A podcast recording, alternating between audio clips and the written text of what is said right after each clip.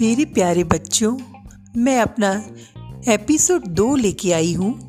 मेरे प्यारे बच्चों के लिए वही सीख भरी मीठी मीठी कहानियाँ और प्यारी अवंतिका दीदी के साथ। आज की कहानी है ईमानदार वीर बालक। रमेश बहुत ही प्यारा बालक था। वह कक्षा दूसरी में पढ़ता था।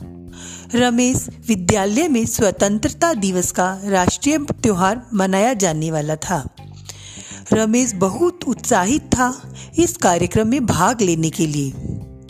रमेश को उसकी कक्षा अध्यापिका ने स्वतंत्रता दिवस की परेड में भाग लेने के लिए बोला था। उसे हर्ष का कोई ठिकाना नहीं था, वे खुशी से इस कार्यक्रम में शामिल होने के लिए तैयारियाँ करने लगा। स्वतंत्रता दिवस की होने वाली परेड में सभी साथियों के साथ पूर्व अभ्यास निरंतर करता रहा और अत्यंत उत्साह से भरा हुआ था। परेड वाले दिन जब वह स्कूल के लिए तैयार होने लगा तो रमेश ने अपने दादाजी को खोजा। दादाजी रमेश के साथ निरंतर विद्यालय जाया करते थे उसे पहुँचाने के लिए। किंतु दादाजी नहीं मिले। माँ से पूछा तो माँ ने बताया, दादाजी गाँव गए हैं। वह दादी की तबीयत खराब है और हॉस्पिटल में है। पिताजी भी गए हुए हैं। अब मैं तुम्हें स्कूल पहुँचा कर गाँव निकलूँगी। रमेश ने यह बात सुनी तो वह बहुत दुखी हुआ और वह स्वयं भी दादी के पास जाने के लिए जिद करने लगा। इस पर उसकी माँ रमेश को अपने साथ लेकर गाँव चली गई।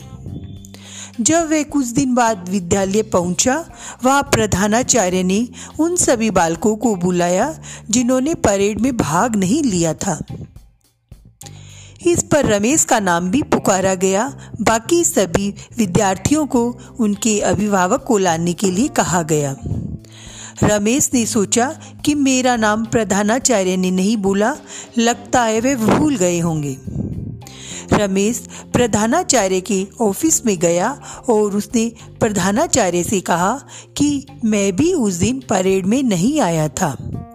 मगर आपने मेरा नाम नहीं लिया, क्या मुझे भी अपने माता पिता को बुलाकर लाना है? रमेश के इस सरल स्वभाव को देखकर प्रधानाचार्य खुश हुए और उन्होंने रमेश से बताया कि तुम्हारे माता पिता ने फ़ोन करके तुम्हारे स्कूल ना आने का कारण मुझे पहले ही बता दिया था।